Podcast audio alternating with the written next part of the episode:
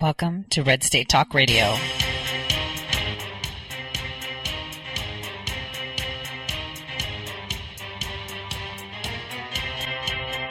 You're listening to Tore Says for the next hour. I'll be your host, Tore.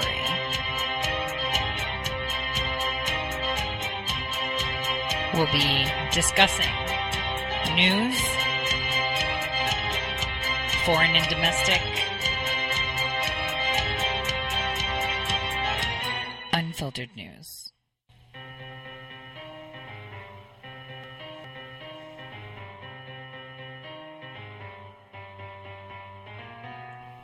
Real news. Well, welcome everyone. I'm your host, Tore. I'll be with you for the next two hours. I will be opening up the phone lines in the second half. In any case, someone would like to comment, ask a question. Uh, today, uh, it's all about Flynn. General Flynn and his sentencing. I'm currently waiting and stalking the live feed uh, from Fox. The minute that breaks, I will play it on uh, air. Uh, we're going to talk about Flynn's sentencing. We're also going to talk about the new narrative, the new uh, narrative that they're trying to push about Flynn.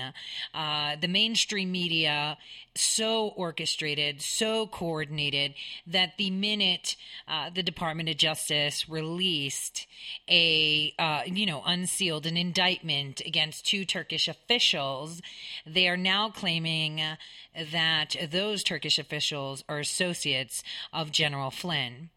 But like I've always said, they bank on the fact that people forget. So, me, I'm here to remind you who the real associates are. I've been working on putting together an article so that way you can have access to these actual documents, these government documents and articles dating back all the way to 1998 to show you the connections between the deep state, the cabal, that DC mafia, and Turkey. And for anyone that's been listening to my show, I've been telling you that Turkey is the epicenter of this huge energy war, uh, of the attempt of the European Union to control uh, Middle Eastern oil sources via Turkey. They have dumped an immense amount of money into Turkey to create these pipelines to carry natural resources to them in Europe uh, via Iran, that then extended to Oman, and now this whole Yemen thing is about Oman and Iran putting pressure on Yemen to allow for a pipeline to be extended from Oman to Yemen to siphon more oil for who? The European Union. Because they need this. Because that would mean that if they can't have access to tap into the Middle East for oil, they're reliant on Russia. So we'll uh, take that apart and talk about it. But first, until this uh, Flynn verdict comes out, I wanted to draw your attention to something that nobody is talking about. Well, actually, two things. I, so I'm hoping we have time. So the first thing is Loretta Lynch and Clapper. We haven't seen them in the news cycle forever. We've only seen Comey and Brennan, and yesterday, if all of you listened carefully to what Comey was saying, he was angry, he was upset, and he looked like he was in trouble. And what he said to me, how I interpreted it, and I'm shocked that no one else pointed this out, is that he issued a battle cry to his comrades of the deep state saying all of you Republicans that took the easy way out of retirement, meaning they stepped down rather than go to jail, need to step up and talk. You are somebodies that need to talk. See, the Democrats have been left alone. Because President Trump chose the Republican Party, they had the ultimatum either you resign or you go down with them, and you go down tainted and hard for me, I would have loved to seen all of them rounded up. So that way America can truly see that there aren't two parties. It's either you're with the mafia or you're not. Those are the real parties. But I guess the average citizen isn't able to make that distinction, isn't able to comprehend it, maybe. I mean, we still have liberalism running rampant, and these are real people that believe the stuff they say. So I guess maybe that was the best route. So he is in a lot of trouble. But something people didn't tell you is that Loretta Lynch was in a closed door session yesterday, too. Now, we tried to locate the room. Uh, I know that Laura Loomer was down there, and um, we were unable to find the room. But what shocks me is, is that everybody knew about it, but there was no press waiting outside her door to ask her questions. Which brings me to what I've been tweeting about this morning, which is Judge Collyer, Judge Rosemary Collyer, was the judge, the FISA judge, that signed off on the first FISA warrant. Why is she still sitting on a bench? Why is she still allowed to even call herself a justice? You know, I had written an article a while back in regards uh, to uh, at Big League Politics, which was titled something along the lines of the judge who signed the first FISA warrant was very critical of Lynch and Clapper. Well, rereading these 90 somewhat pages, I realized that Comey already knew about the dossier. Comey already knew about the illegal um, monitoring that had been occurring prior to the FISA being approved by the court. She herself said that there are ways that we can go around it uh, as long as within 30 days this is substantiated. And here's the thing the timelines that we've been told are so wrong. The fact that Comey sat in front of everyone and said, oh, he didn't know about the dossier or that it was, you know, Christopher Steele or anything like that, uh, you know, or that he worked for the FBI until later seems to contradict the information put in this declassified memorandum of, of opinion to the court order. Now, this memorandum of opinion was issued in 2017. Let me get to the bottom of the document to tell you the date. It was the 26th of April 2017. The docket number uh, is redacted, and uh, there are redactions within this document, and I will be sharing it on my write up uh, this evening, where I will be putting all this information in regards to Judge Collyer. So Judge Collyer begins to discuss about um, specifically these matters are before the Fisk Court on the government's ex parte submission of reauthorization certifications and related procedures, ex parte submission of amended certifications, and request for an order approving such certifications and amended certifications. And this was filed on the 26th of September 2016. Uh, and here on after in the document, she will refer to that as submission. And so the government ex parte submission of amendments to the DNI and the Attorney General, uh, 702G under, you know, uh, Foreign Surveillance Act 702G, certifications ex parte submission, amending targeting and minimization procedures, which was filed on March 30th of 2017. All right. So collectively, the September 26, 2016, and the March 30th, 2017, right? She she refers to them as 2016 certification submissions. Okay. So here's what happened according to her. According to this judge, on September 26, a submission was given to her that included NSA certifications, DNI certifications actually, uh, that were executed by the Attorney General and the Director of National Intelligence, okay?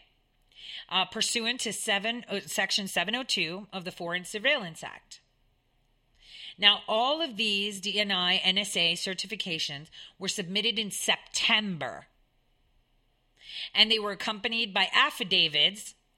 Listen carefully affidavits on September 26, 2016, by the director of the National Security Agency, the director of the FBI, and the director of Central Intelligence, and the director of National Counterterrorism. So Comey had provided an affidavit to substantiate their actions. Where is this affidavit? Why can't we have access to this affidavit?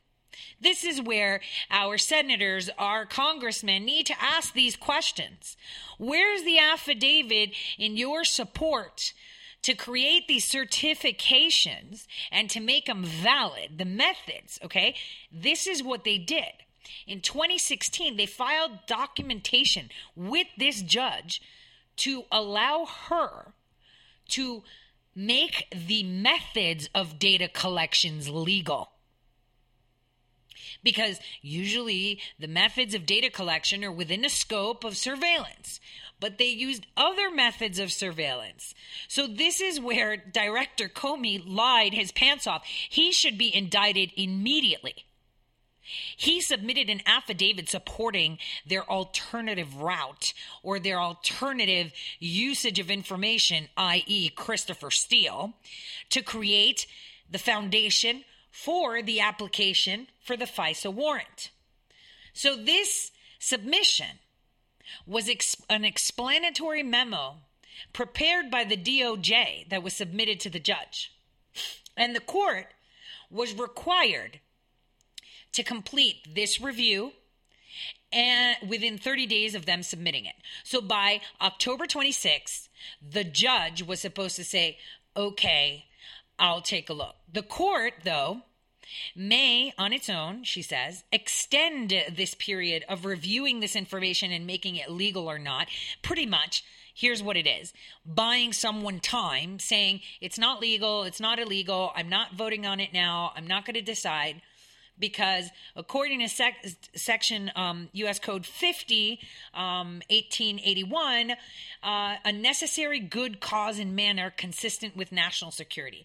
So the court actually, she said, issued two such extensions, meaning that she didn't have to provide uh, a ruling if they were legal or not, um, because the law allows her to wait or sit on it for a bit. so here we go. That on October 24th, right, the government comprised of Comey, Loretta Lynch, Clapper, okay, uh, they advised and informed the court of significant non compliance with NSA minimization procedures involving queries of data acquired under Section 702 using U.S. person identifiers.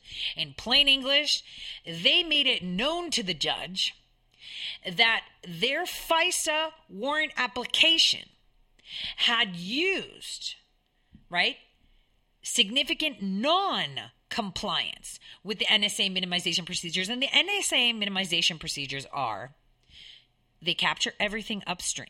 Everything. Every call you make, every text you send, every DM you do, tweet, search on the internet, you name it, they capture it. But they are supposed to dispose of that information within 72 hours unless a FISA warrant is present. So they told the judge that they broke the law. Okay? So here's where we continue. She says the full scope of non compliant querying practices had not previously been disclosed to the court. Here is where Judge Rosemary Collyer, a judge that's still sitting on her bench, covered her butt clearly calling him out for saying, You concealed this from me, like you couldn't infer it yourself, really. But okay. So, two days later, she says, on the day the court otherwise would have had to complete the review. So, right before she was supposed to complete the review, of these certifications um, that the government submitted in regards to their compliance air quote problems uh, there was a preliminary um, discussion to see why they didn't dump the data for 72 hours. So here's where the cover up begins. And the judge is in the center of it. She's claiming that there were uh, issues beyond the DNI, NSA, AG, FBI's control, if you believe that, you believe anything, that would disallow them from deleting data they captured. All right. I am making this as simple as possible because maybe this is why no one's asking these questions because we don't expect people to dissect you know, a 94 page document. And I'm only into the introduction. So if they actually bothered, you know, our senators and Congress persons don't even bother to read legislation. You think they're reading these opinions? Drives me insane. I feel like throttling all of them. So basically, you know, uh, she saw that there were issues. And two days before she was supposed to rule on it, they came and found her and kind of gave her like the excuse they needed. So the excuses they gave her, you know, that the court wasn't in a position to assess whether the minimization procedure that accompanied this initial 2016 certification. Remember, the submission they did to make their activities legal, if it would comply with statutory standards and if it was consistent with the requirements of the Fourth Amendment. So she says, Well, I wasn't ready at that point to decide if this is a violation of the Fourth Amendment or if it's even legal. So she found that she could extend the time limit for this review, this 2016 certification, up until January 31st, 2017. What? So she let the NSA, the DOJ, the FBI, the DNI, you all our alphabet soup agencies pretty much work rogue while she sat on it and thought, I don't know, is holding, you know, private data, communications, and information of all these American citizens on file legal when the procedure is they're supposed to be dumping it within 72 hours if they don't have a warrant for me? I don't know. Let me think about it. This is basically what she's saying. This is exactly what she's saying. So here she continues that on the 3rd of January, that the government made a further submission eh, explaining to her how they're really trying to figure out the scope and the cause of why they're having problems. And they discussed with her possible solutions of how they can dump all this data they've acquired. So she submitted a supplemental notice of compliance incidents regarding the querying of Section 702 acquired data she sent them a notice. So she says that she wasn't satisfied that the government had sufficiently seen what the scope was, what the compliance problems were, and that they didn't really implement or develop any solutions, um, you know, for these issues of capturing data but not being able to dump it, right? Um, so she expressed her concerns to the government. So the government submitted another update on January 27, 2017 that and at that point remember this is FISA warrant renewal number 2 via another judge right so on the 27th, the government came and told her, you know, that they submitted another update that advised her because it was so complex, the NSA can't. Uh, possibly be able to provide any detailed responses. So from September until January, they've done absolutely nothing. uh, you know, in regards to the concerns that she supposedly brought up, saying, hey, why are you capturing people's data? Why are you monitoring cell phones? Why are you capturing emails of U.S. citizens without a valid FISA warrant? So this is insane.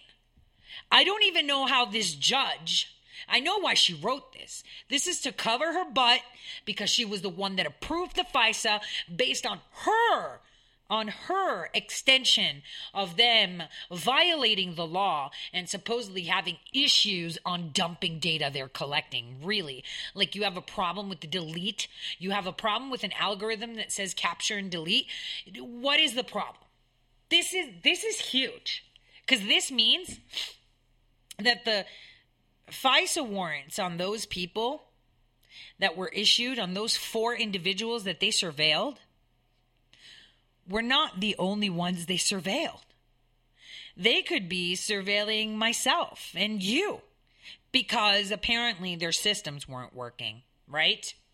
So again, she issued a letter to the DNI and the AG you know, and said, you know, the certifications provided, you know, uh, you know, you, I know you want another extension. I'll give it to you up until May 26, 2017, because it's necessary to address these issues and that that extension would be considered and consistent, considered valid because it's consistent with national security. So basically what they said is we can't just shut the system down.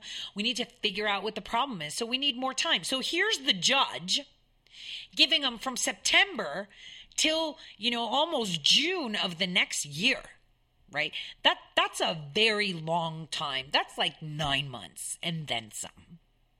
To try to figure out what the issue is and why they can't delete recorded phone calls, recorded emails, text. You know, but apparently they got rid of Peter Strzok's and Lisa's, and I guarantee you Comey's are gone too.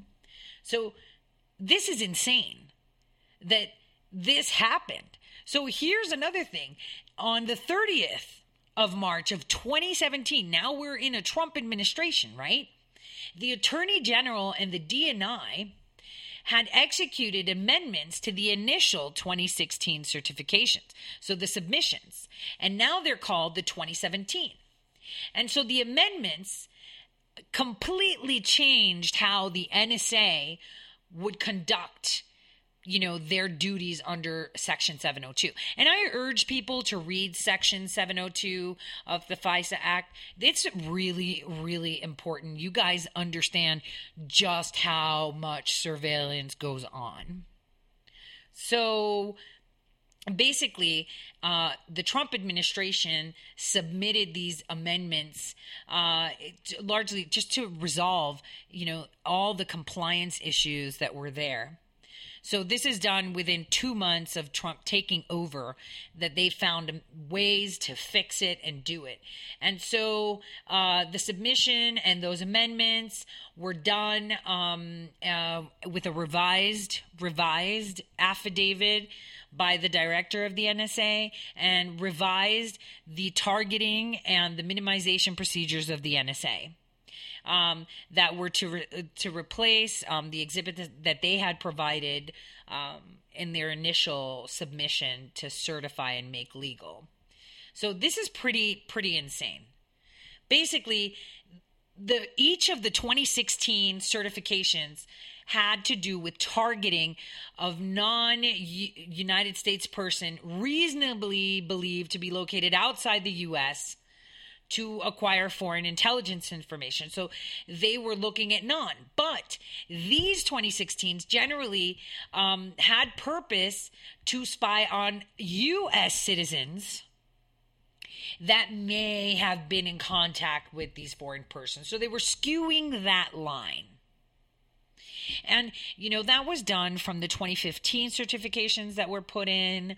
Um, and that's part of the memorandum of the, of the September 16th um, submission that they did. So basically, uh, the 2015 certifications generally just renewed uh, the authorization to acquire foreign foreign intelligence um, by certifications that were submitted by the AG, the DNI, um, under Section 702, and this dated back specifically to 2008. So the government sought to get these approvals, um, you know, these 702 dockets, so that the NSA, CIA, FBI, and NCTC um, could themselves use these to their benefit to spy on people. This is incredible. Like, if you go through this, this is just the introduction.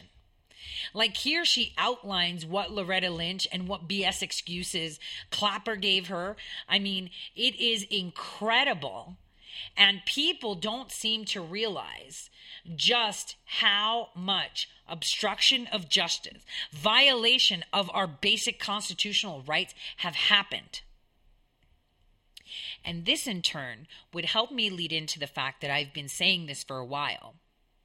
There is a judge who the previous President Obama, Director Comey, the AG, the DNI, the NCTC, all of these clowns together sped to with more documentation for their second renewal to stop the inauguration. And I will reveal that judge if I'm hinted that I'm able to. I'll be back in a bit.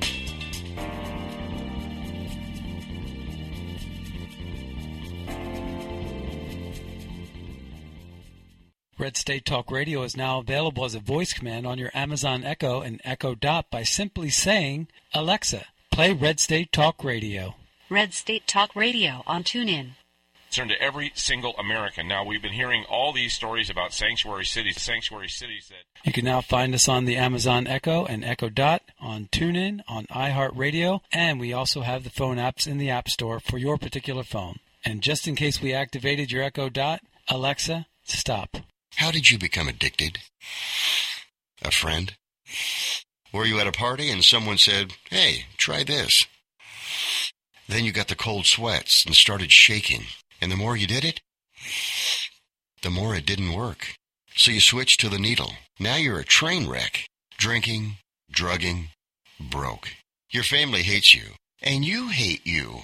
Get out of your hell on earth now. Call the Detox and Treatment Helpline today for immediate help. In many cases, your insurance may cover the costs. We can't guarantee it, but we can guarantee we have what you need to change your life for the better. Pick up your cell phone and call right now. 855 700 2978. 855 700 2978. 855 700 2978. That's 855 700 2978. Guaranteed life insurance with no medical exam. Sounds great, right? Even better, your rates will never increase and benefits will never decrease.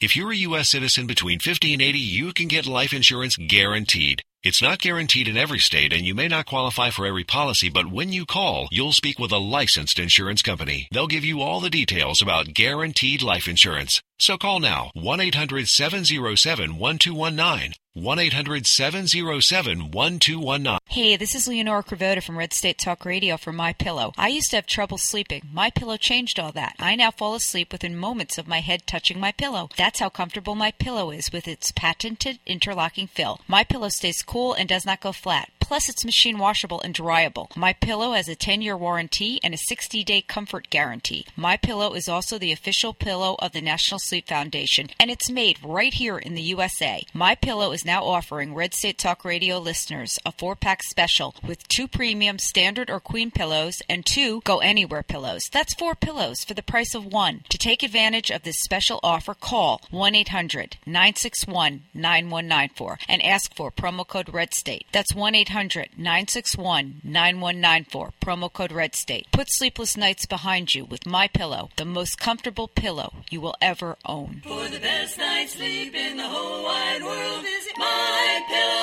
mypillow.com.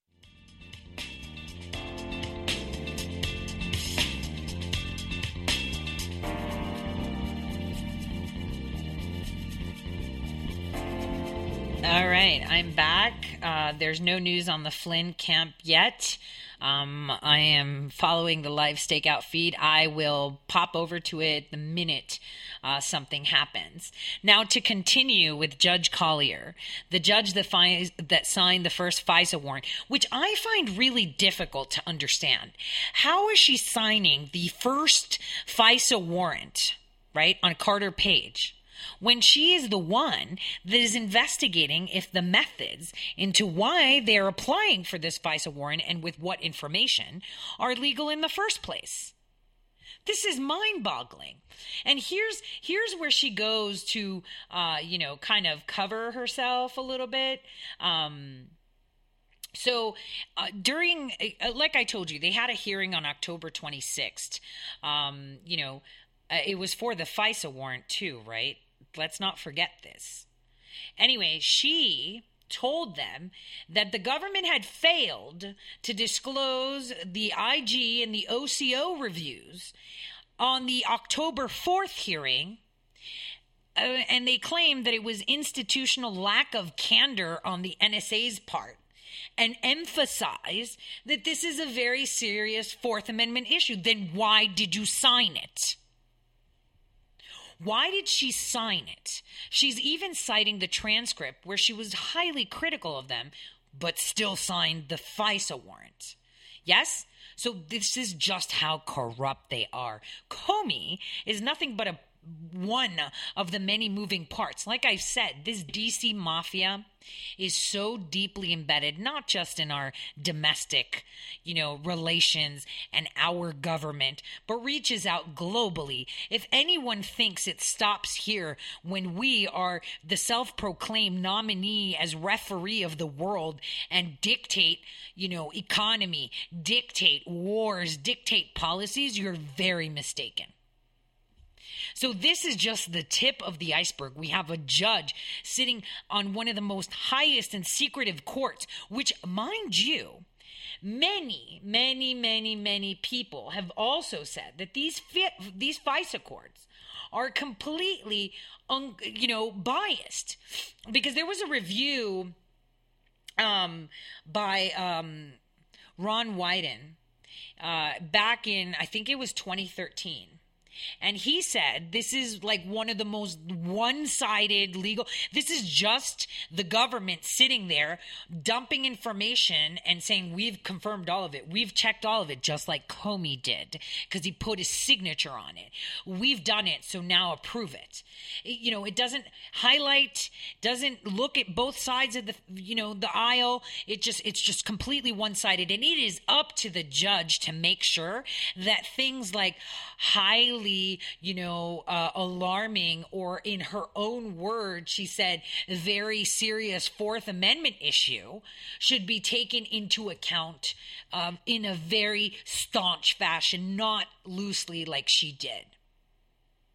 It is incredible. Did you know that the Chief Justice of the United States appoints the judges to the FICE to the FISC courts, uh, you know, the ones that approve the FISA warrants by the Chief Justice and no oversight by U.S. Congress? Do you understand this?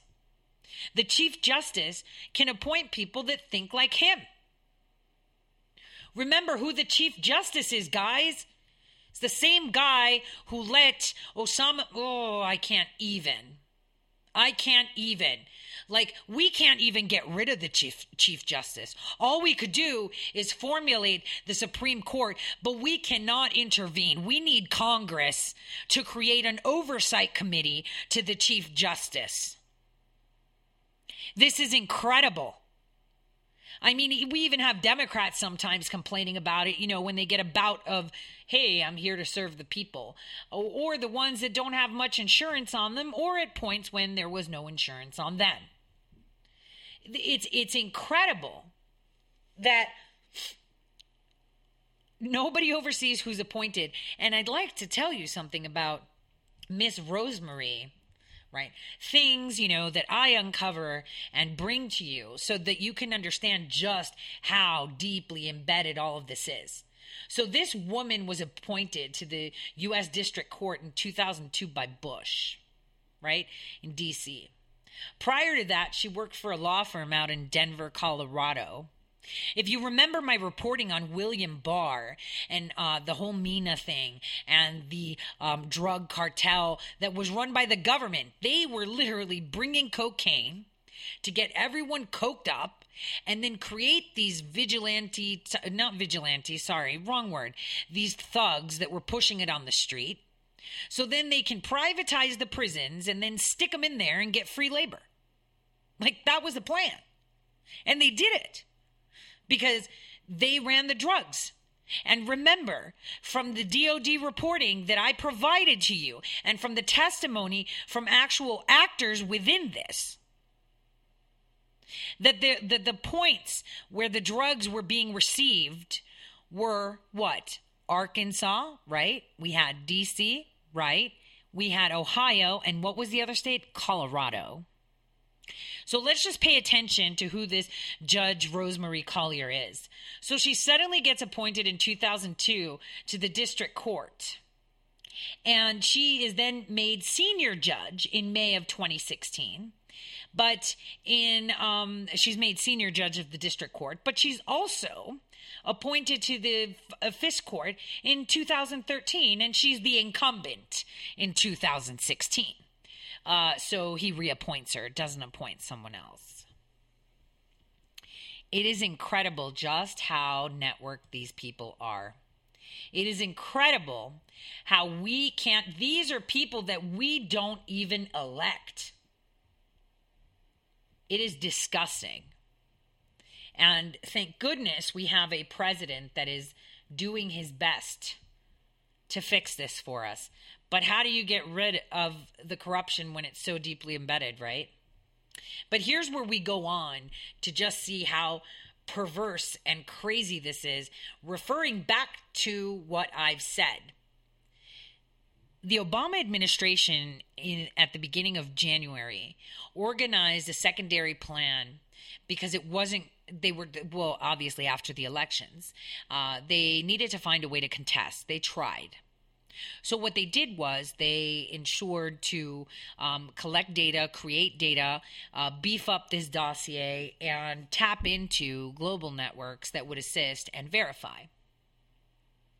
So I can tell you without which I can't confirm or deny uh, actually seeing this, but there was certified information from GHQ. So we're talking British intelligence that was provided to senators so that they can sit down and lobby to get people behind them and demand and disseminate this information in regards to the plan of, you know, nullifying or stymieing uh, the inauguration of President Trump.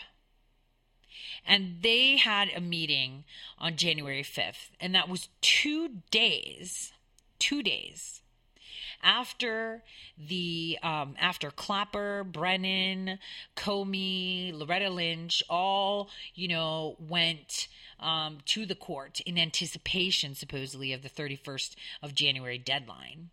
And, um, you know, uh, she had provided them a notice that needed to cover the first quarter of 2016, that it was still ongoing, and needed the OCO review, told them that, um, you know, she wanted a response. And here's the response they gave her the notice stated that human error was a primary factor in the incidents of capturing, maintaining, analyzing personal communications of U.S. citizens. But they also suggested, suggested, right, that um, there was an issue uh, in the design of the algorithms that some systems that are used to query multiple databases simultaneously required analysts to opt out. It was super weird because the opt out of the querying of 702 upstream internet data rather than an affirmative opt in, which is the court's view, right? You're either opting out of stopping it or opting in to collect it. Um, you know, that would have been, if that was discerned, it would have been compliant, but it's not because they still haven't assessed the scope, uh, supposedly, of the problem. And the reviews from the ING and the OCO didn't, did not include systems uh, you know, in their review, like the report they gave her was BS because it didn't even include the actual systems that capture all the upstream data. But they don't interfere with the NSA's query audit system. So basically, we have systems that capture the data and then we have the NSA's query system. So if there's warrants out there, they can capture, capture, capture, capture, and keep. So there's two different systems one that, you know, kind of pounces on the other one. So what they gave was the query system review, but didn't talk about the actual algorithms and systems that are used to capture your personal information. Guys, Comey knew all about this. They presented what they got and how they accidentally got. They wanted to make it legal or to find a legal avenue to excuse themselves for accidentally falling under the data. I mean, you can't blame someone for accidentally finding, you know, evidence of collusion or a crime. Kind of like the police officer that I wrote about the other day, which I found super alarming but you know was taken back as what is going on is that he stopped someone for a taillight and you can't blame him when he could smell something and figures out there's 30 human penises in the more than 30 human penises in a bag sitting in a trunk i mean his you know the smell, you know, you can't blame him for that. It was accidental that he smelled it or it wasn't part of the process, right? I'm just saying this is how they were trying to portray it. They wanted to create the paper trail to say that, yeah, we got this, yeah, we shouldn't have had it, but you know, it was human error and our systems re- really weren't working. But, you know, in, um, some odd way it benefited us in getting all this stuff on Trump, all this stuff on anyone that supported Trump, all this stuff on anyone that was around him or possibly going to be nominated. We just got everything. This is what is going on. This judge literally allowed all of this to happen. You know, she says in her response that the NSA must destroy sequestered internet transactions as soon as practically uh, uh, allowed and in an accelerated age off process, which is a 72 hour process. So she even said it that that's the law. You have to dump it. But they've been holding on to it all these months. It is incredible, guys, how this judge who allowed them to violate rights, who allowed them to break the law, is still sitting on a bench. And this didn't start now, it was from October 5th you know, when uh, they submitted uh, under the Obama administration uh, NSA's purge processes for FISA acquired information. So this is when they actually have a FISA warrant. Like, how do they handle the information? How long do they keep it on file? How do they get rid of it? How do they delete it? You know, because it might not be pertinent. They might think you're working with a Russian, so they might hold on to this information, then figure out, oh, you know what, we've tapped you know Joe Schmo, and he's got nothing. So let's delete it. So they actually uh, provided this notice telling them, uh, telling the FIS court how they get rid of it. So if they've already created this, then to to for the capture data, how come the data that doesn't have any warrants isn't being dumped? Was the question here.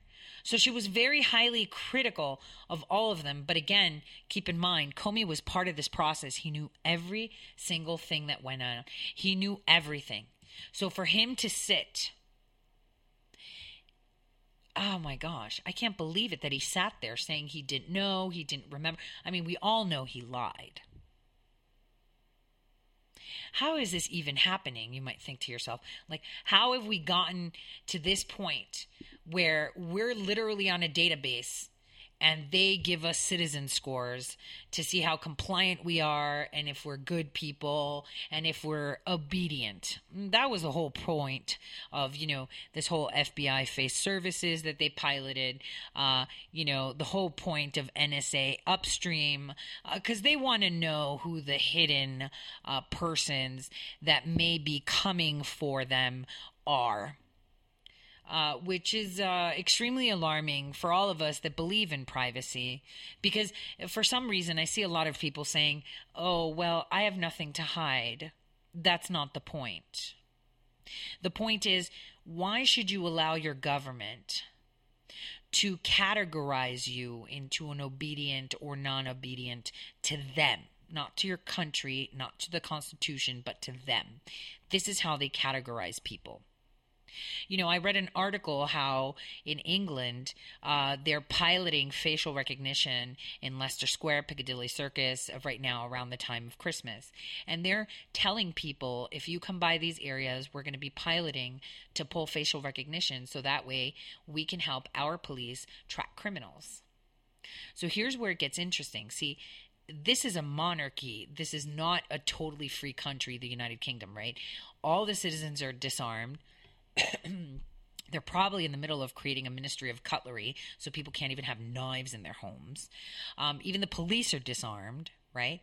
And yet they still ask the people and provide them information as to this is what we're doing and this is why we're doing it. But here's the thing facial recognition has been discussed many, many times.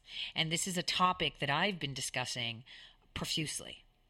I have memorandum of understandings between the FBI and various states where they literally came to agreements with attorney generals of different states, 14 of them actually, throughout our nation, to collect any private identifying information of the citizens that reside in that state to feed their database. And here's the thing about facial recognition your face can be uploaded and matched to 20 different criminals. And at that point, you have a flag on your face. How incredible is it that we have a system as this? And um, there was an oversight committee that I attended uh, back in uh, 2017 and 2016 that discussed this. And I remember, um, you know, pointing out to Chaffetz the, the problem that we have is that no one asked us. We never got a vote to say it's okay. And this, if anything, is an indicator of an abuse of office. And whoever authorized or allowed this to happen must be held accountable. Now, he agreed, but now it's been done was the attitude that I received. It's been done. We can't do anything about it. Now let's see how we oversee this. What do you mean, how you oversee it? We have local law enforcement that can tap into any database. So if you step on a cop's foot in your little town or city and you piss him or her off, they could just tap into the website of the FBI. They can log in because that's the agreement their states have with the FBI, and they will find anything on you. And at that point, you have just gotten yourself in a lot of trouble, especially if you're in the wrong place at the wrong time and your face is similar to someone else. I'm telling you, this is scary and I've been talking about it because this next generation identification, NGI is the shorthand for it, causes grave concerns to all our rights as citizens. And this is something that needs to be discussed and addressed. This is something that shouldn't be happening. But see, people, the mainstream media, portrayed such fear into people's hearts uh, with 9 11 that people so readily, you know, just forfeited their rights to freedom and privacy in the name of safety. You know, we heard it during the Google hearing about China's limiting internet, this, that. I mean, it's happening in our country too, because they own everything. Not to the extent in China, but in China, they've already rolled out social scores for people. This is a score they give to a person to see if they're compliant with the Chinese government, if they're good citizens based on their actions, how many video games they buy, what kind of food they eat, what job they have. And based on that, they're allowed to enjoy things. So if a guy wants to fly from one place in China to another, he might not be allowed and forced to only take the train because he's not socially acceptable. This is real stuff. This is not tinfoil. This is not conspiracy theories. These are actual facts. And our NGIs eh, that we have in place, that the FBI has, and I didn't, I can't believe that the FBI, which is what? A police, right? They're the police. They're not supposed to be intelligence. They're the police. Have so much control of over every single aspect of our life And again, you don't have to be guilty of anything. But how do you feel knowing that your 14 year old, if you're in one of these states, went to to get her or his driver's license and her face now and all her information is on this citizen log where she gets a citizen score and you know her or his face is matched globally right? Keep in mind this facial recognition database is not local it's global. Remember how did the Bel- how did they find out the attack you know the bombers in France and in Belgium? How did they find that? Through the FBI's facial recognition. Why would the FBI have foreign individuals on their system? Clue because it's not a local system. It's global you are on a global database where they distribute your information, your pictures, your life, your medical records, your military service records, your dental records, your anything records are in a cloud being accessed by anyone on the planet that works together. This global cabal, like I've said, is not just domestic. And I have the MOUs. I've written um, two articles. One that the editor in chief uh, uh, of uh, Big League Politics wrote for me, and then a second updated one that I did on the 14th state. I have these memorandums of understanding. In no way did any of these states approach the citizens because they have this obligation. Your law enforcement has an obligation to advise you of the information they collect on you. They don't tell this, they didn't tell anybody. Hey, anything we've got in our state databases from deeds to hospital records to you know you being on welfare to arrest records to educational whatever it may be is uploaded into this database because we have this agreement. And we get paid for it. And you know how they get paid? Sometimes it's not money it's access. This is incredible stuff guys because uh, you know spygate isn't just about the president. It's about us you think it was a problem for them surveilling, you know, people of, you know, the Trump administration? What about surveilling you and me and your child? Your child that takes pictures at school on picture day, you think they're for you to put on the fridge? No. They make identities now, right? They have pictures for the kids on computers. Those are uploaded to the database, the state database, which is then shared with this global platform. You, you guys, I'm telling you this not to instill fear, but to make you aware. The ship has sailed from it being implemented. It started in 2006 with this clown called Cuthbertson. He literally on um, May 19th, 2013, and I know this because I've done a lot of work in this area, right? He was on 60 Minutes. And on 60 Minutes, they asked him, so are you like taking all of these uh you're not taking pictures from like driver's license of regular citizens and putting it on a database? She asks him.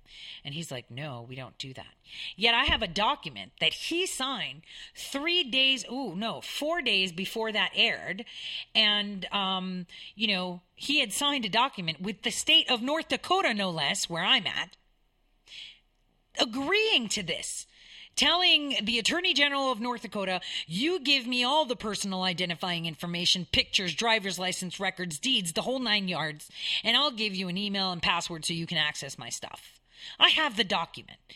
Cuthbertson signed that with him days before this 60 Minutes uh, interview came up. And before that, in 2008, he signed it with Texas. Let me not get started with the memorandums of understanding that are separate with the FBI and the Department of Health of every state. It is incredible. They're corrupt to the bone. I'm seeing some action, people leaving the courthouse. I'm assuming that we will have a Flynn update um, any moment now. Uh, cameras are moving around, lots of people exiting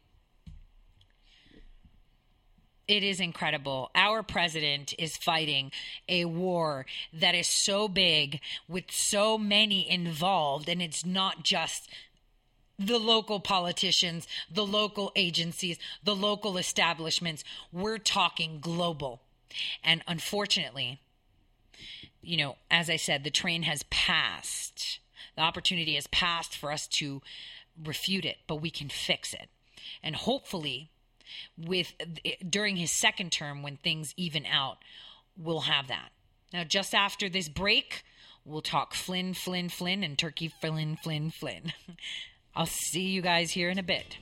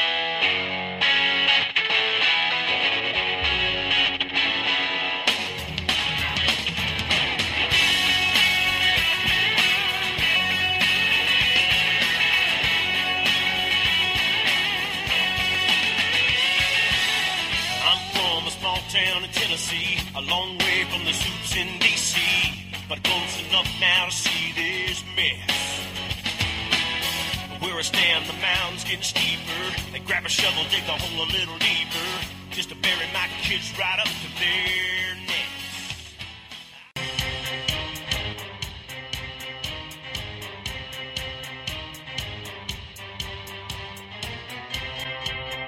You're listening to Tore Says for the next hour. I'll be your host, Tore.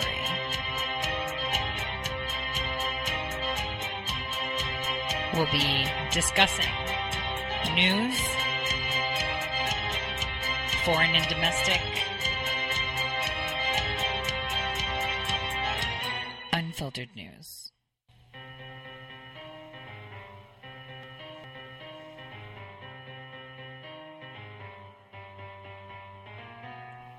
Real news. Welcome back. Okay, so obviously there's been some movement on the front. There's a lot of misreporting, um, taking statements that the judge said, and he said no, he misspoke. I want to tell you if you are listening, if your friends are listening to anyone else, you need to have them tune in here right now because I'm going to tell you how this morning, actually on Red State Talk Radio, I had sent Scott Adams a text in the morning and I said, damn, they were coordinated. I said it at the beginning of my show too.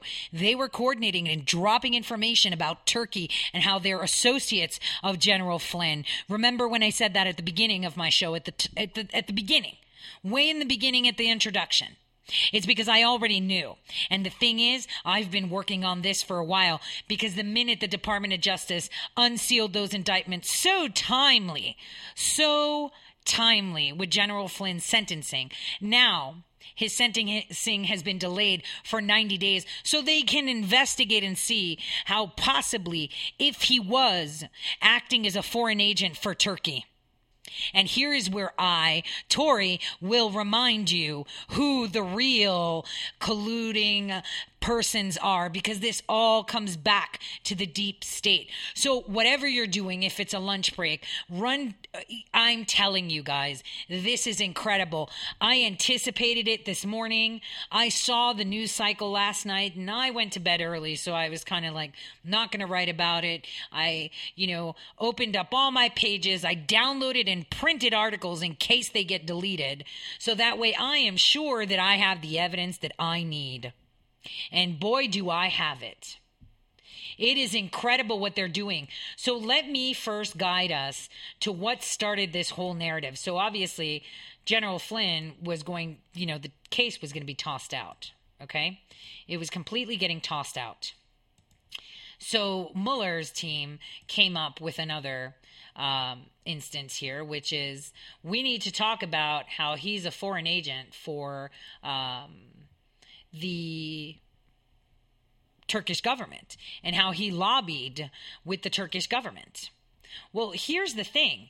It's it's pretty incredible that that this isn't what happened. It's pretty incredible that these actors, these people, you know, that um, were charged, have long-standing relationships with the Clintons.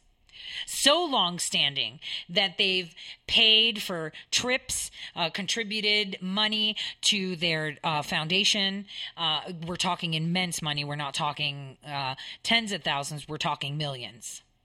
So the indictment that was unsealed today was charging Bijan Rafiekian, uh, aka Bijan Kian, uh, who lived in San Juan, California, San Juan Capistrano, California, and Kamil Ekim Alptekin, 41, of Istanbul, and is a Turkish national, with conspiracy, acting in the United States as illegal agents of the government of Turkey and making false statements to the FBI. So here's the thing. These guys have been working and lobbying for Turkey for many years. The first time, you know, this came up uh, was a decade ago. Okay, a decade ago. Uh, this is all about Gulen, uh, you know, a guy, a Turkish guy who lives in Pennsylvania that Turkey has been trying to, you know, get the U.S. to extradite because they believe that the coup that happened in 2016 was all his fault. Okay, so the indictment charges, um, uh, you know, the allegations in there is that these two men were involved in a conspiracy covertly to influence U.S. politicians and public opinion against a Turkish citizen living in the United States whose extradition had been requested by the government of Turkey. The plot had included using a company found, founded by Rafiekian and a person referred to as Person A in the indictment. The company referred to as Company A in the indictment provided services upon Person A's national security expertise. Now, hold on. Here's where I'm going with this, okay? We need to pay attention that Assistant U.S. Attorney James Gillis is on this um, and, tri- and trial attorney uh, Turgeon of the uh, NSD counterintelligence export control section prosecuting case. Here's what they did. This is how corrupt the Department of Justice is. They are trying to tie in, and I am speaking from experience. General Flynn's operations or what companies he had overseas and where they worked in Turkey to these people. And it is 100% wrong because I actually have documentation, actual documentation of a company that's called Pacifica Institute. It's a component organization of West America Turkish Alliance, where they've paid Democrats flew them over there from Washington. These are filings they've done with the IRS to disclose private personal travel, sponsored travel, etc. Three Democrats have filed this. This is something you need to be listening to. They have been in bed with the Clintons like nobody's business. Gulen is in bed with the Clintons. I have a 90, 1998 puff piece on how he was trying to uh, acclimate Western civilization to Islam and to expect uh, to accept it. There are quotes of Hillary Clinton talking about him in the in the nicest way ever no no bad words no you know we need to take a look at this. It was pretty much you know talking him up. And yet for some reason he they've been working with general flynn. Are we kidding? These are clinton people. These are clinton people that we need to uh, expose we need to expose all of them. I'm going to be writing them all up. Guys, listen to what they're doing. Gulen's, you know, web of connections extends into Congress. USA uh, USA Today had reported back in the day, we're talking from 2008, how he was funding, secretly funding uh, trips, over 200 of them, to Turkey for members of Congress and their staff. So the Democrats had been funding travel for these people. It is incredible. It is So incredible. I mean, I, don't see how people don't seem to to to to put this together. This is a setup. A setup. And they're running off on it as if it's, you know, actual fact. It's it's incredible. I've never seen anything like this. Never seen anything like this. I am shocked that people are subscribing to this notion too. You know, there's congressional disclosures that show that Gulen, um, you know, or these agents supposedly that are trying to influence, you know, um, the uh, extradition of him. Uh, you know, they've literally spent more than eight hundred thousand in travel for lawmakers in the past. Um, there's a Texas-based um, group called Turquoise Council of Americas, Americans and Eurasians. Um, these are all well linked with the Clintons. I am, I, I'm just shocked that no one can see this, that no one understands just how they're setting us up to fail. This is incredible, guys. They are running the DOJ in all aspects. It just so happened that they dropped this sealed, this uh, unsealed this indictment. It just so happens that they now drop it. Now that Flynn was being sentencing the night before, they drop it. Obviously, the media had it earlier because it was dropped last night, but they were writing about it almost instantly. It felt like it was like, you know, uh, watching synchrony swimmers, you know, where they all put their feet in the air at the same time. They all said the same thing. And I tweeted in the morning, no, you will be exposed because I have the documentation so showing connections with these two clowns and so many people in Washington, D.C. This is unacceptable. We need to put congressional records, IRS filings, pull them all down. See how much money they spent on John Kerry in 2016. This is astonishing to see. And you know, ideally, I would have liked that the judge had chosen his words better than say, you know, this could be treason. I mean, he's not suggesting that it is, but if it's so that, you know, a Flynn was a foreign agent while in the White House, that's a big deal. And let me tell you something. When you catch two people that have been in your pocket for over 10 years, that have been paying you an immense amount of money for the past four years in order to extradite supposedly because we know and they've admitted that the Turkish government has been giving them money.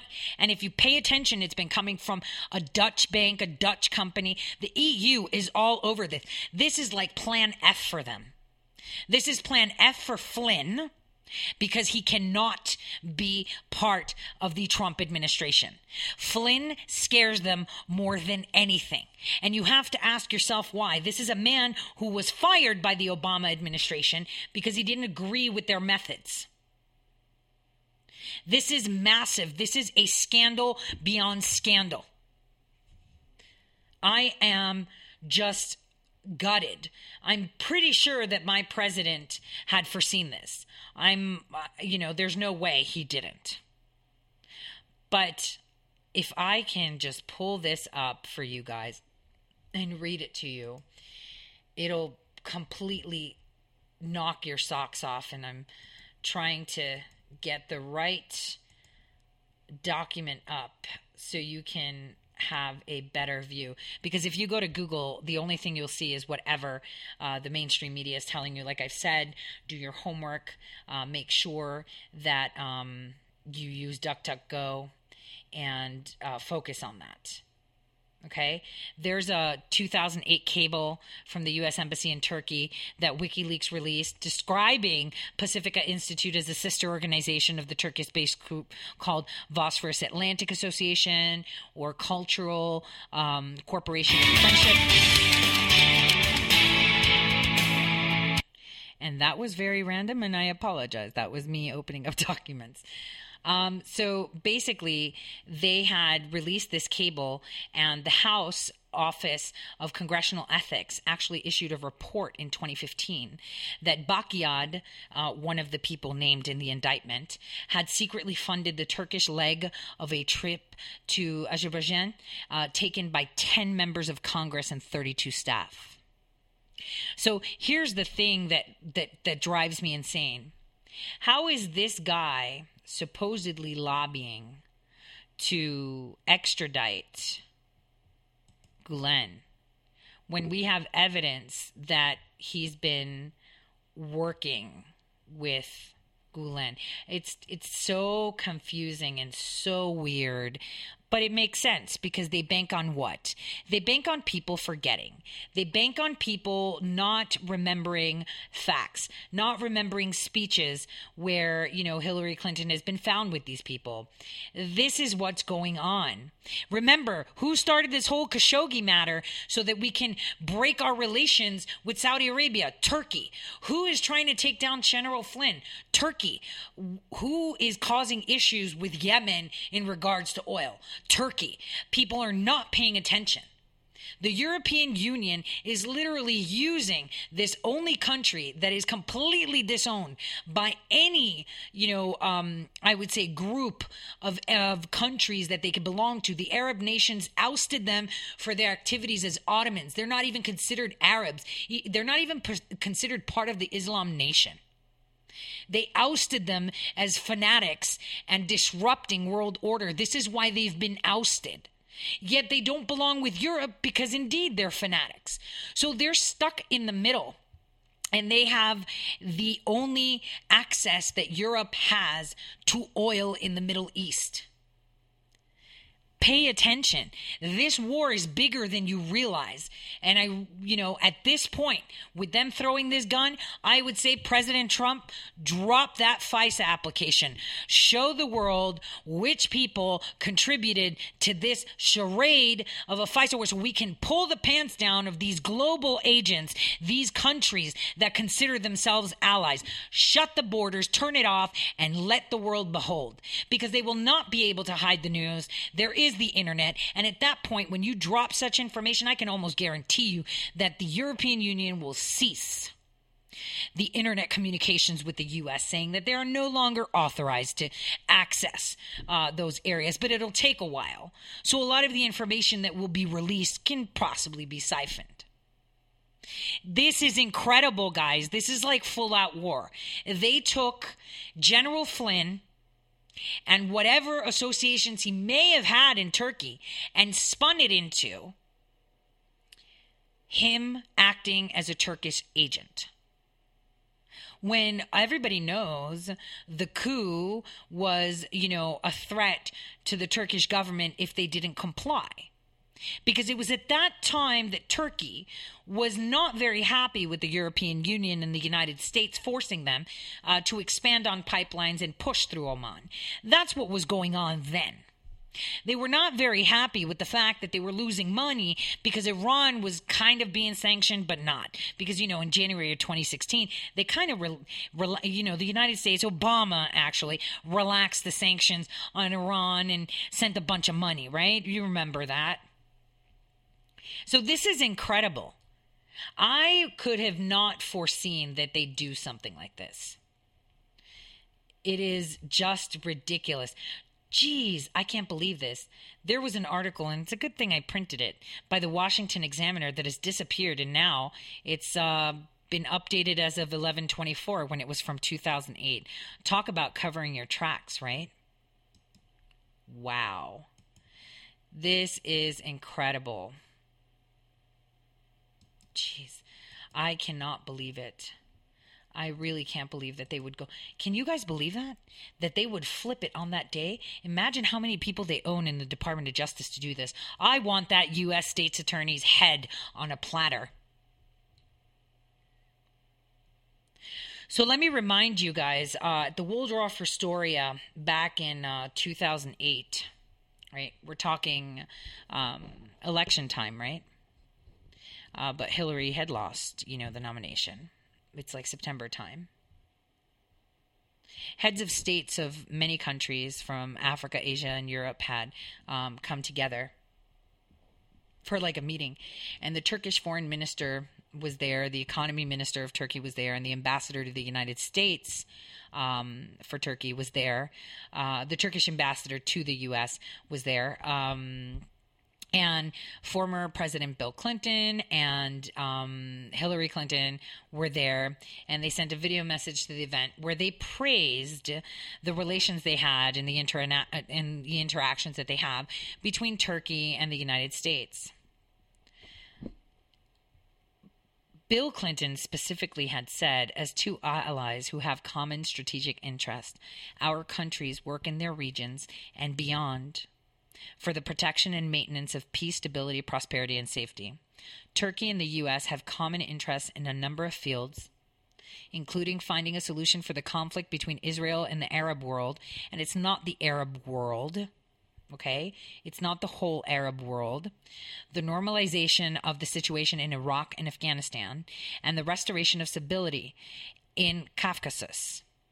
Even though the positive aspects of relations between the two countries make up a long list, their ties are faced with a short list of challenges. However, despite these difficulties, the partnership between Turkey and the U.S. stands more than powerful than ever, right? Now, Gulen was present at that time, uh, which is insane because he's suddenly become uh, someone, you know, that they don't want. But President Clinton uh, former President Clinton and Hillary Clinton praised uh, Gulen's uh, contributions um, and uh, labeled him as a prominent Turkish intellectual. And specifically, Clinton said, by being here tonight, you are contributing to lasting security at home and the world.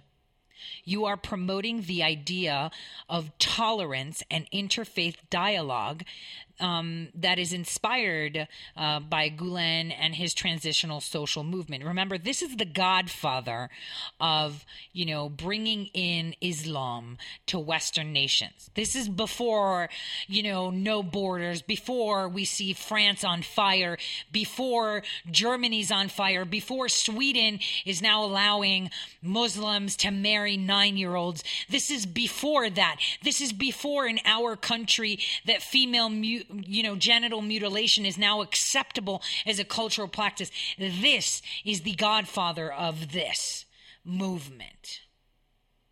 For some reason, Turkey wants him and he's hiding in the U.S. Our president, right now, President Trump, isn't releasing him. I wouldn't either. I want to know all his methods. I want to know who he talks to, who he gets paid by, and who he works with. Because if I were President Trump, I would see this coming about General Flynn. You know, or maybe he didn't. But I saw it last night. Five o'clock in the morning, I was tweeting about it.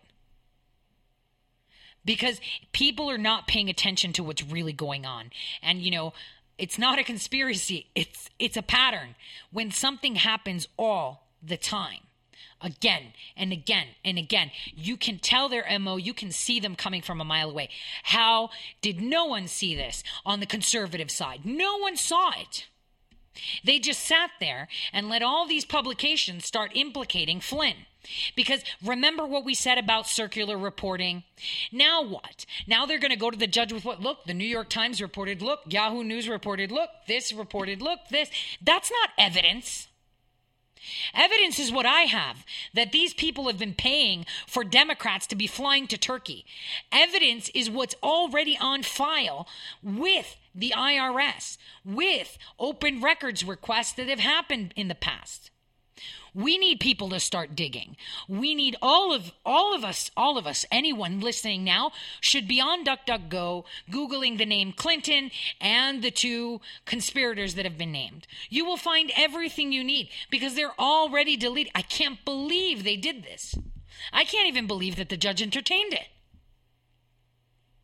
At one last desperate attempt, Mueller wants to throw another curveball and kind of nail Turkey on General Flynn, claiming that he was a foreign agent while in the White House. That is incredible. I can't believe this even flew. It's pure, pure insanity. I mean, Congressman Bob Filner was paid by them to go to Istanbul, Washington, D.C., Istanbul, Turkey, and northern Iraq, talking about what? Uh, uh, Kurdistan, right? Northern Iraq is Kurdistan. Kurdistan is a pain point for the Turkish people. For those of you that don't know, every single day the Turkish people on the southern border are taking out Kurds because they say the Kurds are nomads and are, have no right to land. I mean, the same excuse that was given to the Israelis, too. Yeah, you've been here for a while, but you're all nomads and you move around so tough. Uh, and again, you know, that was the same feeling that Iraq had about the Kurds, right? And this is why most of the people that were killed in Iraq were Kurds. You know, there is no supposed Kurdistan. And this is where Turkey has a problem. This is why they brought people in. And again, who sponsored the trip? Pacifica Institute. There is no such 501c, but there was a company. And I guarantee you 100% that the name of that company comes up to these co conspirators that have been indicted by the DOJ yesterday, unsealed yesterday. And these are the people. So are you trying to tell me that in 2011 and when Clinton was Secretary of State, all these paid trips and all these movements with these people was all about extraditing Gulen. This is just a story myth because these people were not being paid um, to lobby to get him out. Why would Turkey want to make him leave? It's, it's all BS. We all know who did the coup. Greece hasn't turned over the soldiers to Turkey either. Because the soldiers in Turkey are saying the same thing. We ran because the European Union wants to eradicate our country and take over. This is stuff you don't hear on the news. The truth.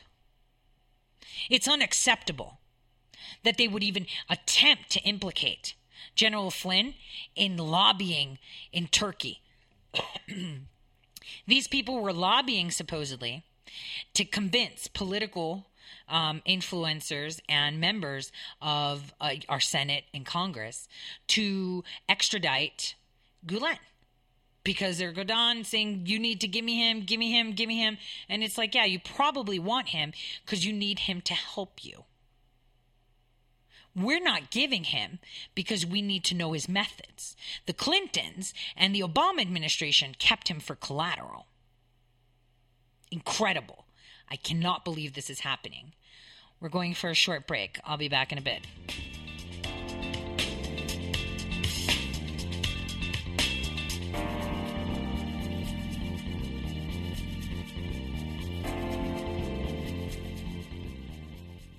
Red State Talk Radio is now available as a voice command on your Amazon Echo and Echo Dot by simply saying, Alexa, play Red State Talk Radio.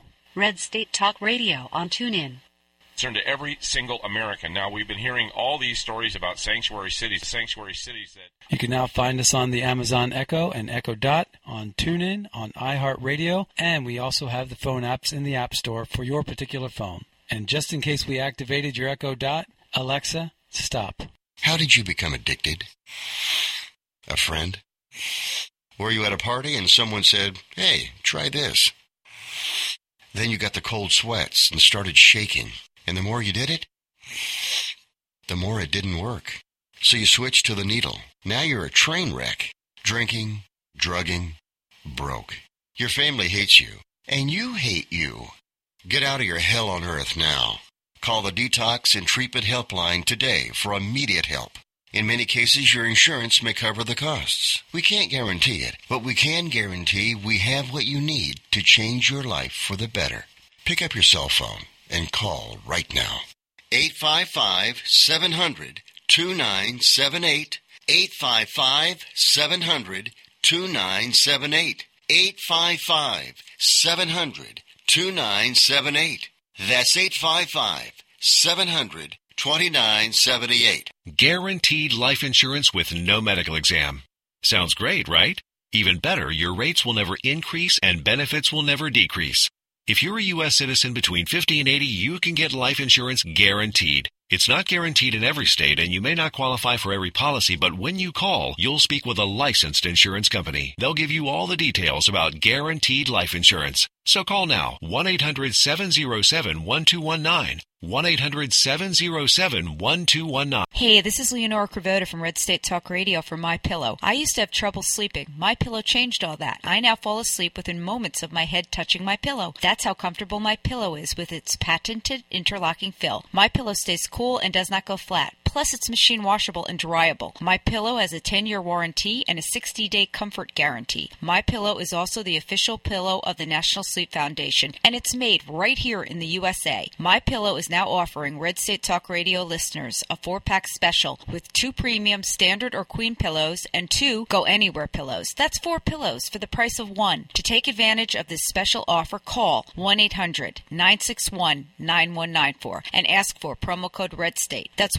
1-800-961-9194 promo code Red State. Put sleepless nights behind you with My Pillow, the most comfortable pillow you will ever own. For the best night's sleep in the whole wide world, visit mypillow.com.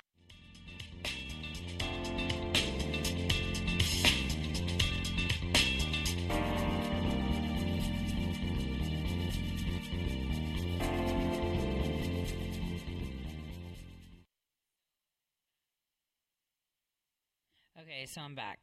I'm not even reading what the um, mainstream media is claiming because I'm just going to have to end up throwing phones up against the wall.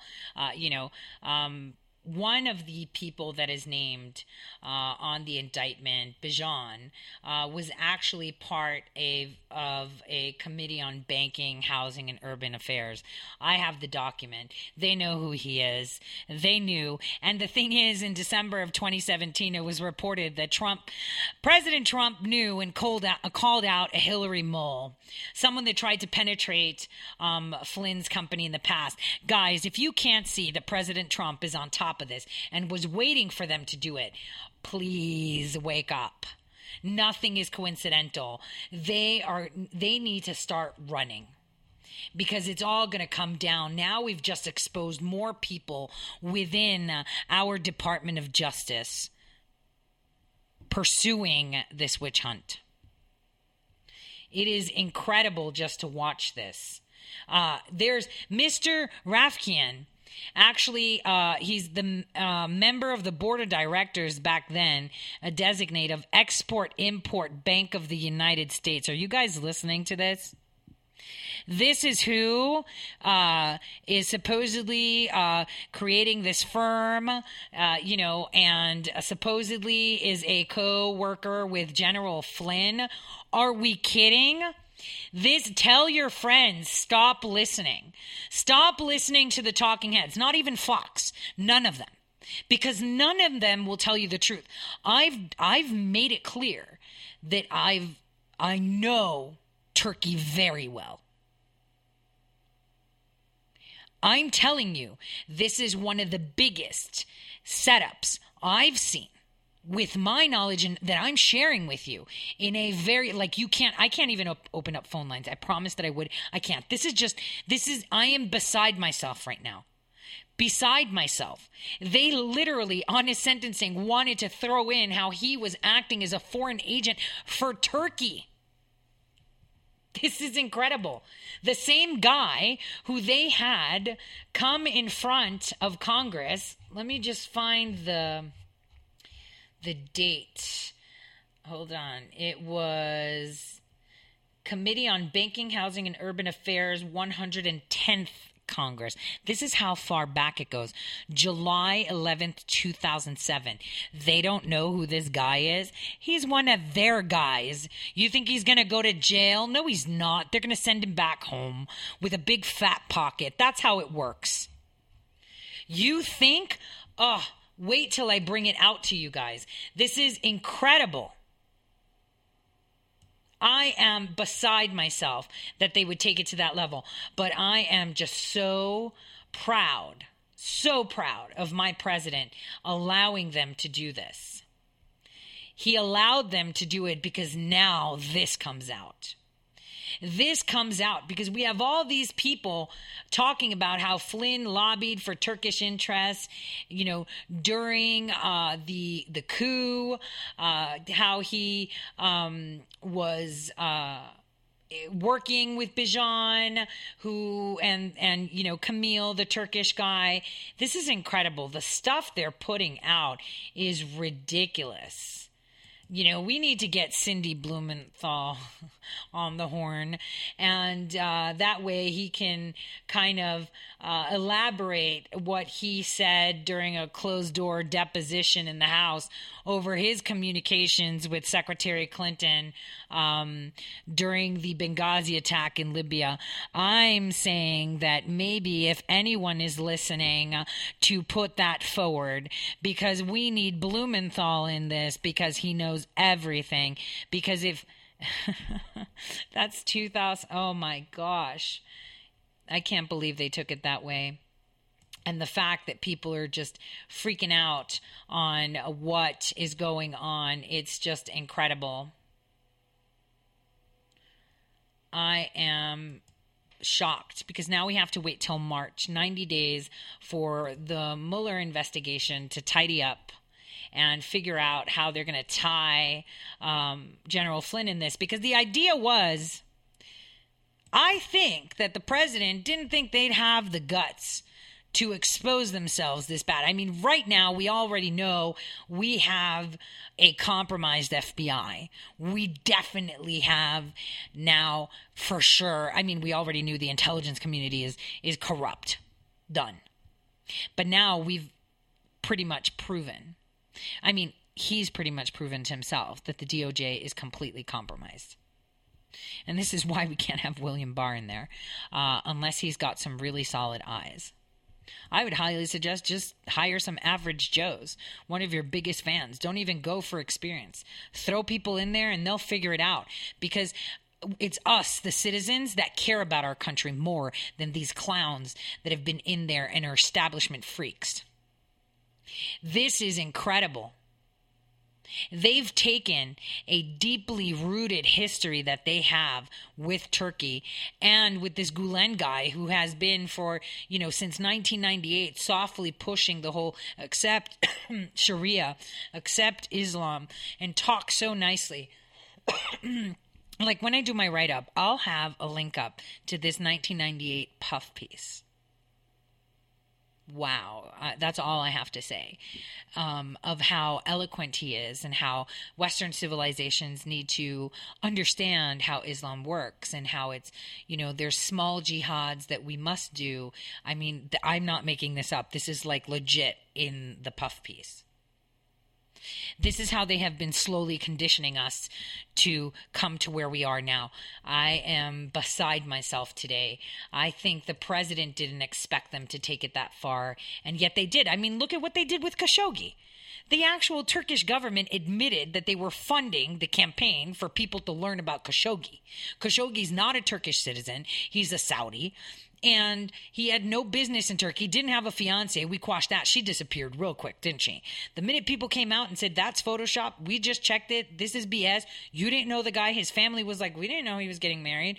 Like, nothing you know, once the BS started to come apart, you know, suddenly all we get is this tape and how we need to. And you know what, Lindsey Graham? I loathe you because all the crazy stuff happened from people in South Carolina.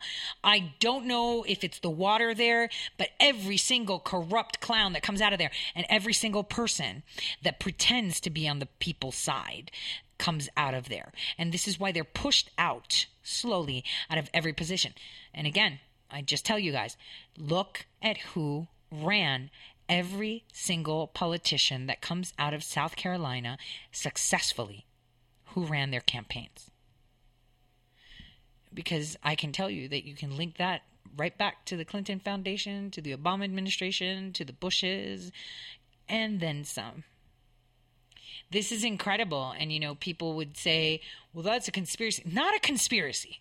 In math, it's called a significant factor or significant pattern you know, or a trend.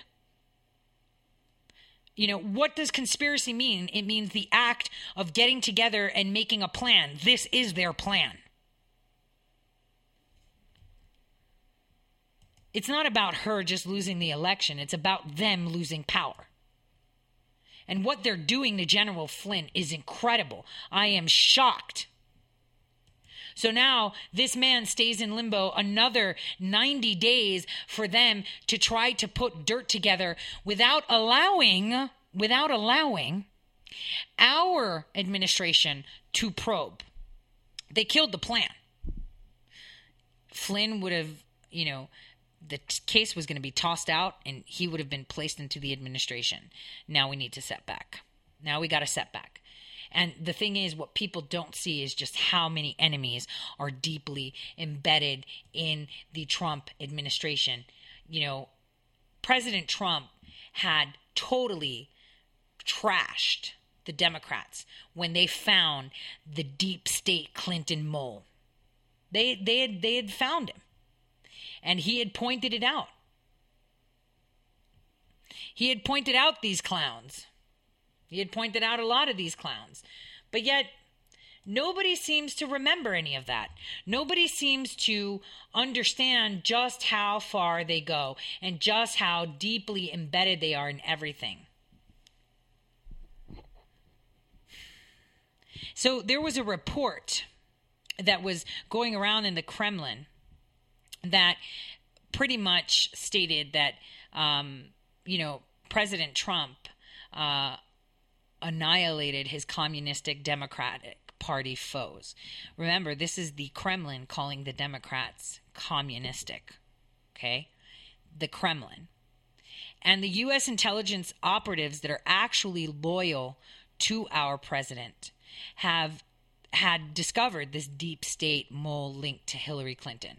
And, you know, that led to him being able to reopen the case of her circle of national security criminals, right? This is this is something that, you know, we know. Now, the deep state um the cabal, the DC mafia, obviously, are attempting and have been attempting since the day after elections um, a coup d'etat against our president. But what we see is is that he is figuring out where all these moles are. And if there is any link, because uh, what we figure is that one of these people that were indicted has a percentage of General Flynn's company, which I knew about, but through another company. But here's where we get to how does General Flynn know? Because, you know, again, we have, you know, people from our Congress in the past and the Secretary of State and her staff, you know, Clinton when she was, and Senate members that were literally getting paid travel to Turkey by a company that didn't really exist, but was nom- but was put down, Pacifica. So again, if this happened, this was their um, catch you know, their ability for penetration. So, what we need to look at is when this was purchased.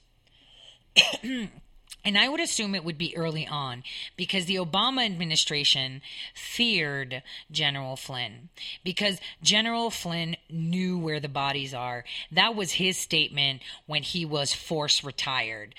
Anybody that that remembers that day will remember just how happy and cheerful Clapper and Brennan were that he was going because he was one of the good guys that said we need to follow he was he was a roadblock for a lot of them, for a lot of the actions they did. And the thing is, he saw everything, and that was dangerous for them.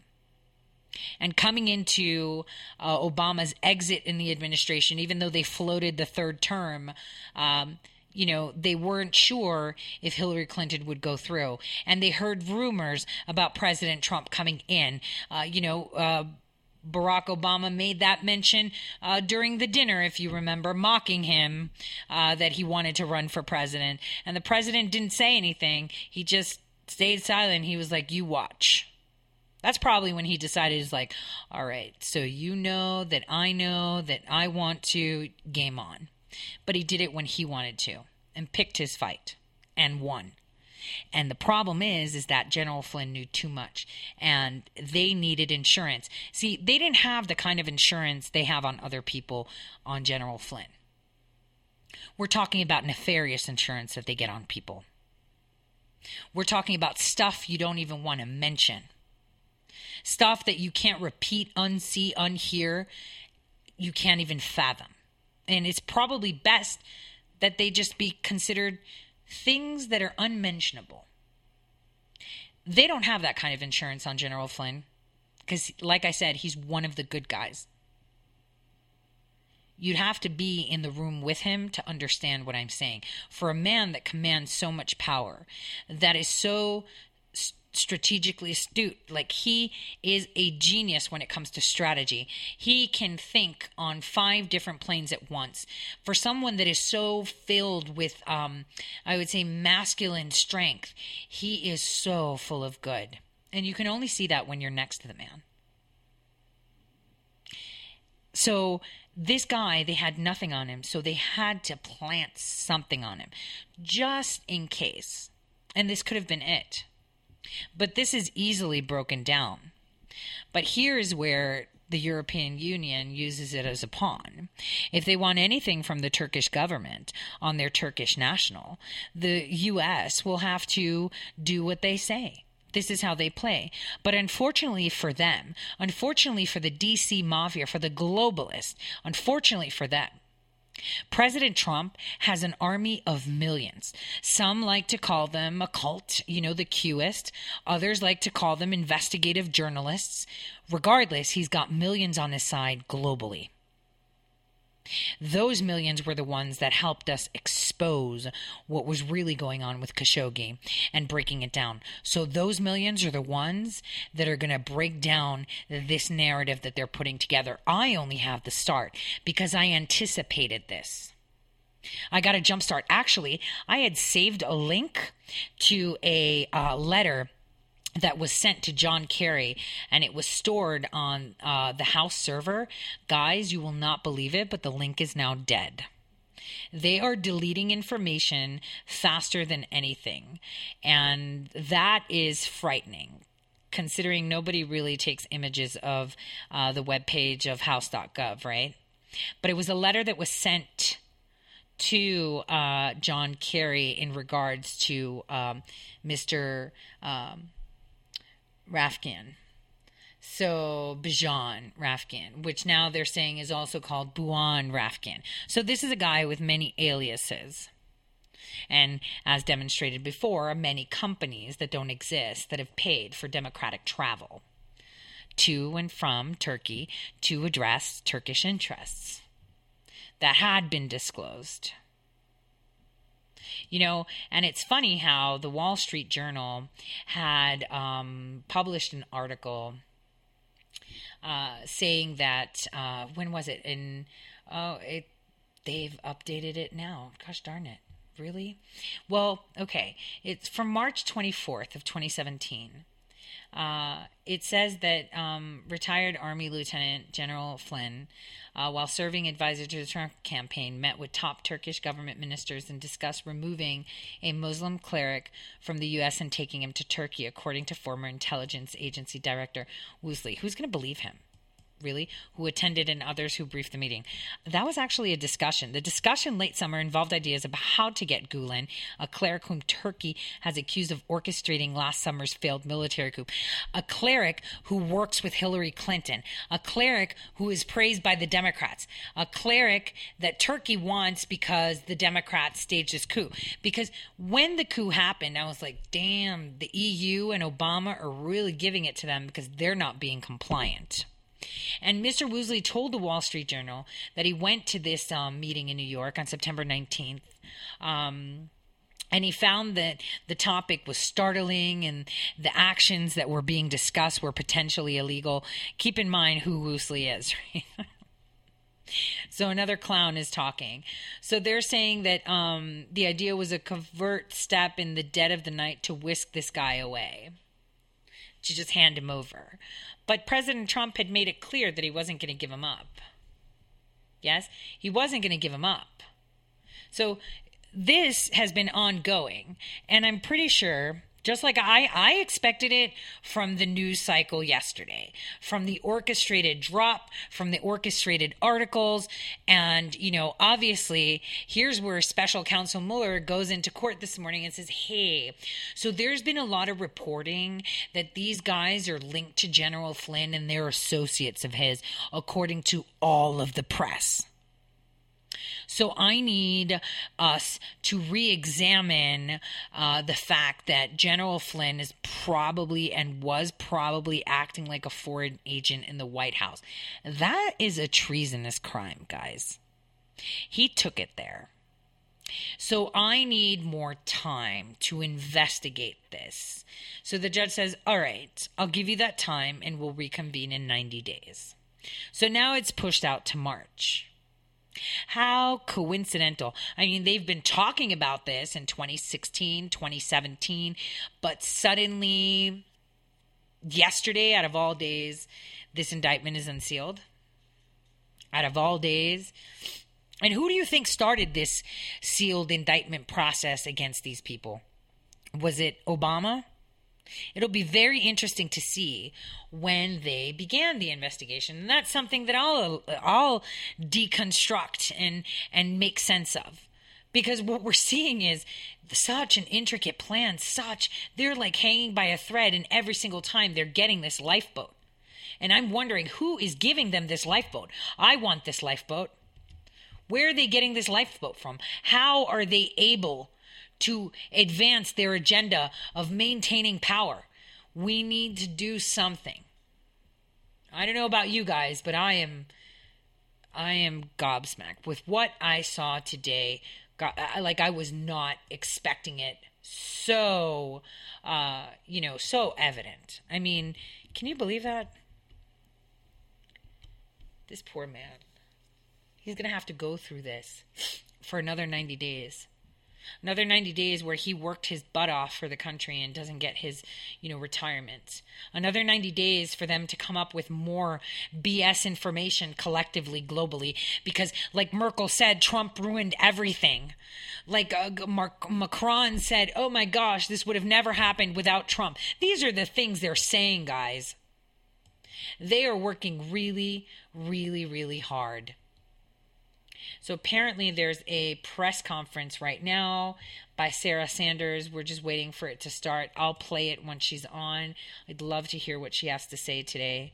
Uh, I am, if any of you have friends that are conservatives or not, I urge you to guide them to this recording when I upload it. I will have it up um, on the feed through SoundCloud, and then you can patch it in through wherever. Um, for you guys to listen to because what happened with Flynn, and I said it at the beginning of the show before any of this information leaked, I was expecting them to bring Turkey into the into the mix. I was expecting them to do something with that. I just didn't expect them to do it to this vile extent. This is why the media was flooded with news of, uh, you know, Flynn's two associates. They're not two associates. It's false. Jake Tapper didn't even dare to say that they're associates. He just referred to the fact that the person A they were referring to was Gulen. Company A, though, is missing. And what are they going to say? That this guy funneled money through the company that Flynn had? Is that the company they're referring to, or is it another shell company like Pacifica that didn't exist? These are key things we need to pay attention to because they're reporting that this guy had 33% of General Flynn's company. But when did he buy it and how did he buy it? Did he buy it under a shell? Was he just a silent investor? It's 33%, not really controlling. So was he just investing in what he was doing in import and exports? It's a little bit odd, isn't it? And this is a guy that was in Congress, uh, like I said, who was um, being interviewed for the position of, you know, being the bank of what was it the um, gosh darn it, nominations of Bijan Rafkin of California to be a member of the board of directors for Export Import Bank of the United States. Guys, this is huge. This guy is not a nobody. This guy is just not is not just uh, you know your average Joe. This guy is deeply embedded in the deep state. Uh, you know his statement let me read you some of this. He said, I'm most grateful to President Bush for renominating me and granting me the greatest honor of my life with the opportunity to serve my country, the United States of America, as a member of the board of directors of the Export Import Bank of the United States. With nine months of service in this capacity, I have developed an understanding of the bank's operations and missions. I have been fortunate to work closely with the most talented, dedicated professional staff at Exim Bank another thing you need to look into. I would like to address my appreciation for their hard work and support of American exporters and their contribution to maintaining and expanding U.S. jobs through exports. This is the guy. He said, Mr. Chairman, just how far back it goes. When I came before this honorable committee in September of 2006, I testified that I confirmed that I would do my very best to carry out prudential and fiduciary responsibilities of the office I was nominated to serve. Wow. I'm here to testify that if confirmed, I shall uphold the highest standards of integrity and prudence consistent with the honor and responsibility of the office designated to serve. Oh my gosh, this guy was appointed by the president. He was appointed by Congress in positions. Like, let's pretend that this guy had a portion of General Flynn's company. How would he know if he knew that he had gone through congressional oversight committees and that he was actually on the board of the Import Export Bank of America? Incredible. Okay, so tomorrow, same time, I'll be here noon to 2, and we'll continue unmasking this DC mafia together.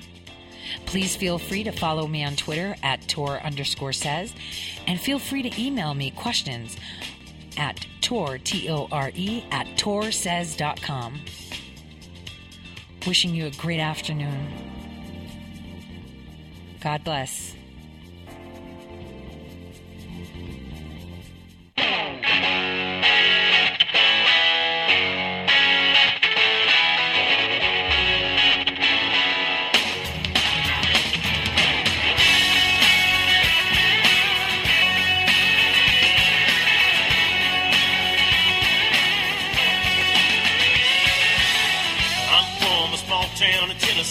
A long way from the suits in D.C., but close enough now to see this mess. Where I stand, the mound's getting steeper. They grab a shovel, dig a hole a little deeper, just to bury my kids right up to their